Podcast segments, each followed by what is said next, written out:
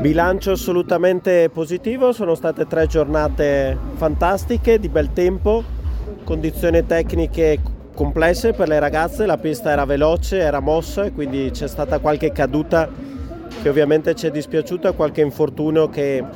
è sempre un messaggio non, non troppo positivo per il nostro mondo, però è stata soprattutto una grossa festa per il pubblico, tante persone come non le avevamo mai viste sulle Tofane, sia venerdì che sabato, anche domenica, milleduecento studenti delle scuole del Veneto, seicento ragazzi degli sci club, tanti ospiti alla Tofana Lounge, tante persone che hanno goduto dello spettacolo, quindi sicuramente un bilancio molto positivo per Cortina e per il sistema Cortina.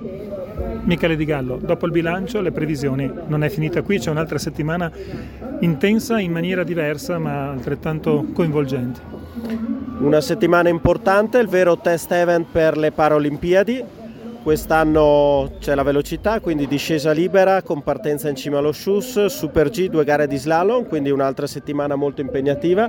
ma siamo pronti, tutta la nostra organizzazione quest'anno aveva un'attenzione particolare al tema dell'inclusività, dell'accessibilità, quindi siamo fiduciosi di offrire un ambiente adeguato per gli atleti, per gli spettatori che vorranno venire a tifare i campioni paralimpici.